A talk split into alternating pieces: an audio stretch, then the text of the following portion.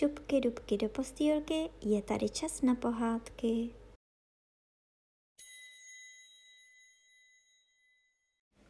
Dnes vám budu povídat osmou kapitolu z knížky Edudant a Francimor, babinského memoriál, kterak se Edudant a Francimor vyznamenali.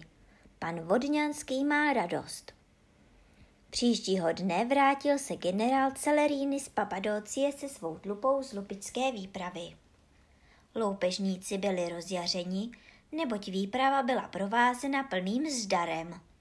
Podařilo se jim ukořistit množství zlata, drahého kamení jakož i kožešin, různého zboží osadnického, například pepře, nového koření, badiánu, šafránu a také fíků, sladkého dřeva, kokosových ořechů, ananasů a mnohých druhů sladkých kořalek.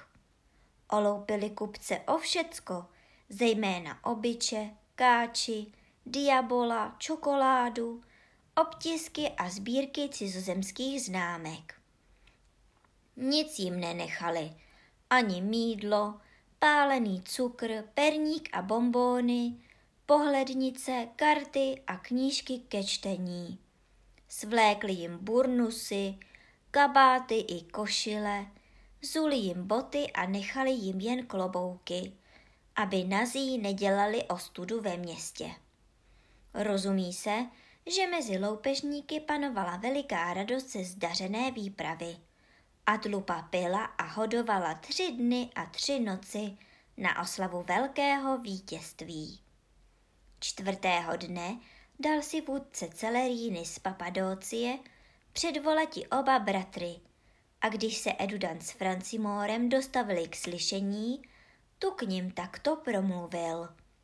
Moji věrní, blíží se den velkého zápasu, zvaného Babinského memoriál.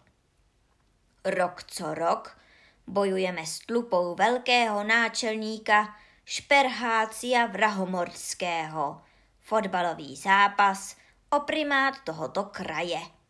Letošní zápas bude vybojován na horké půdě, to jest na hřišti domácího mužstva v Jindřichově poříčí. Letošní zápas mne bohužel naplňuje truchlivými obavami.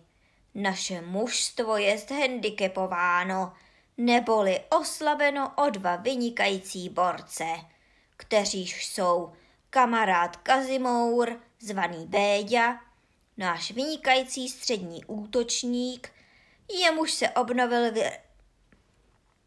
jemuž se obnovil výron v koleně a brankář Makovec zdrápaný, mnohonásobný internacionál, který pro krádež sedí v temnici blesky boží, což mají patřiti oči mé na to, jak naše mužstvo bude zdeptáno a potřeno rozdílem třídy. Rozhněval se až zrudl. Bratři jej těšili říkajíce, že to se snad nestane, protože mužstvo Celerínýho je ve výtečné kondici.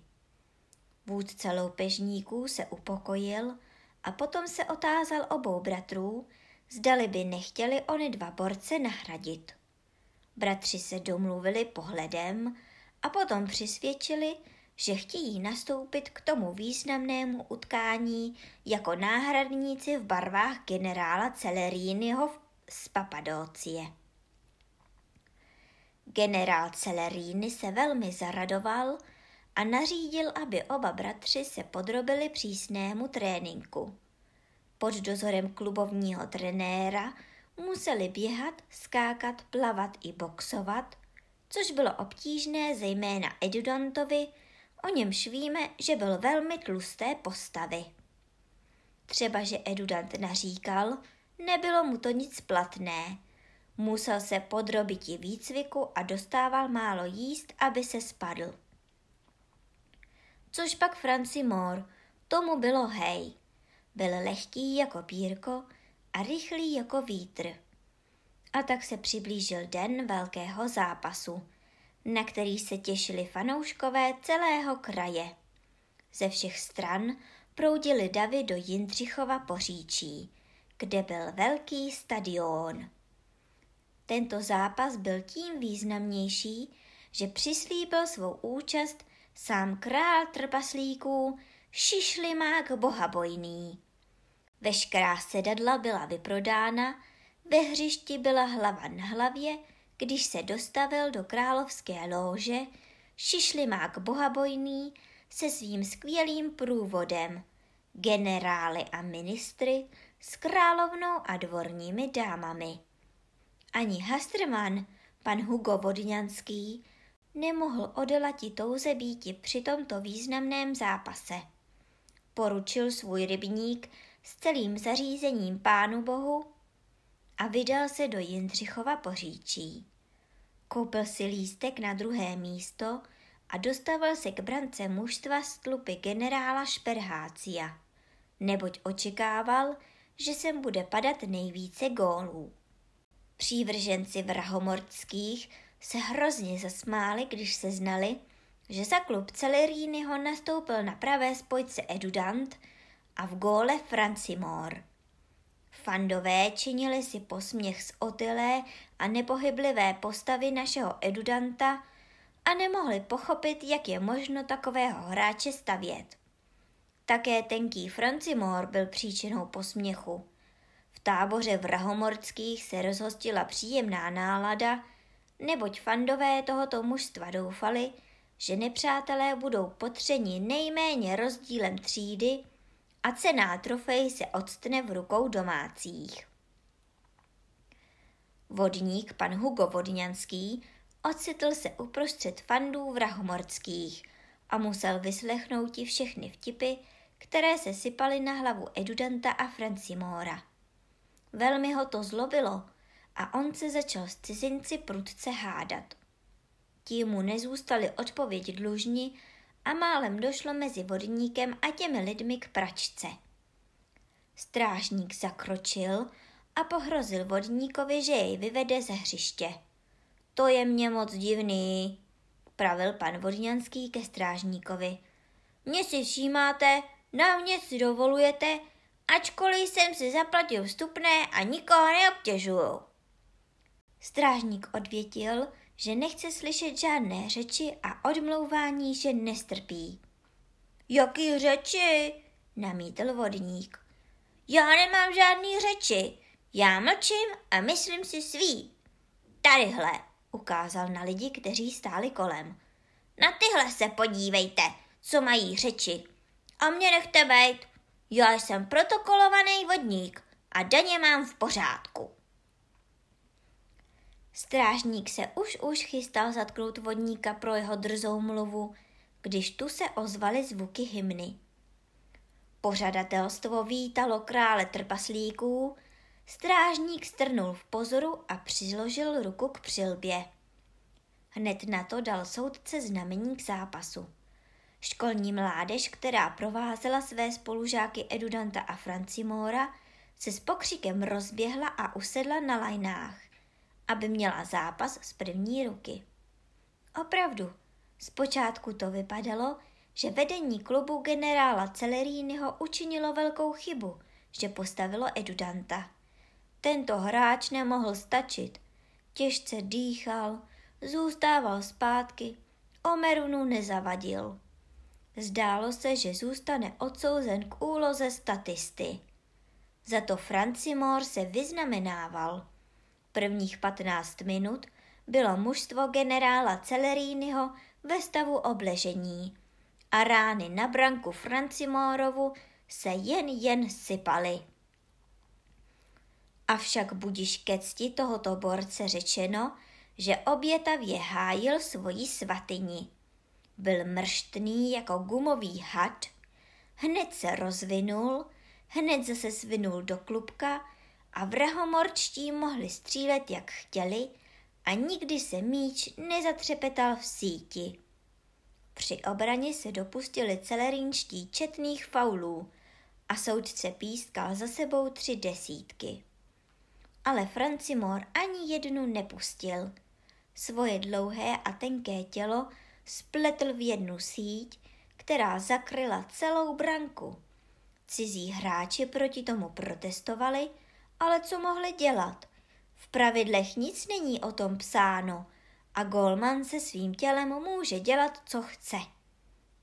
Po těchto 15 minutách se konečně celerínští vyprostili z obležení a počali sami útočit. V 17. minutě dostal náhodou Edudant míč na nohu. Ačkoliv byl ve velké vzdálenosti od cizí branky, přece mocnou ranou poslal míč do sítě. Brankář byl tak překvapen, že se ani nesnažil ránu chytit. Nad tím gólem byla veliká radost v táboře celerínském a největší radost měl pan Vodňanský. Strhl z hlavy svůj zelený klobouček a křičel z plna hrdla. Gól! Než se obecenstvo vzpamatovalo, vstřelil Edudant druhou branku, nejkrásnější branku dne z nemožné pozice. A od té chvíle vrahomorčtí zakolísali a ztratili svoje sebevědomí. V 37. minutě dostali třetí branku a těsně před koncem čtvrtou. Zelený dědeček pan Hugo Vodňanský druhou půlku zápasu již neuviděl. Rozradostněn těmi čtyřmi nádhernými brankami, které vsítil Edudant, odebral se do klubovní kantýny a tam byl na zdraví chrabrých bratrů Edudanta a Francimora. Neviděl, že Edudant poslal vrahomorským do sítě dalších osm banánů a že čelý Francimor odvrátil opět tři desítky, které diktoval stranický soudce. Bylo už dávno po zápase, když se zelený dědeček vymotal z kantýny a obíral se lesem do svého vodního příbytku. Měsíček mu svítil na cestu a zelený dědeček statně se oháněj holí, bručel písničku. Sviť měsíčku, sviť, vraho mord byl byt. Dnes je čtvrtek, zítra pátek, dostal, dostal na kabátek. Tiše, páni, tiše, edudant píše, píše na bránu. Nádhernou přízemní ránu, Francimor chrání svoji svatyni, to jste lidi neviděli, jak to váleli. Kluci moje zlatý. Tak to prospěvuje, došel až k rybníku a ponořil se do vody. Ryby a všecko vodní tvorstvo se dívalo, jak vrávoraje se ubírá k svému příbytku. A jeden starý rak pravil. Pan šéf zase někde holdoval alkoholu. Zdvihl výrazně klepeto a pravil. Uvidíte, že jednou vezme špatný konec.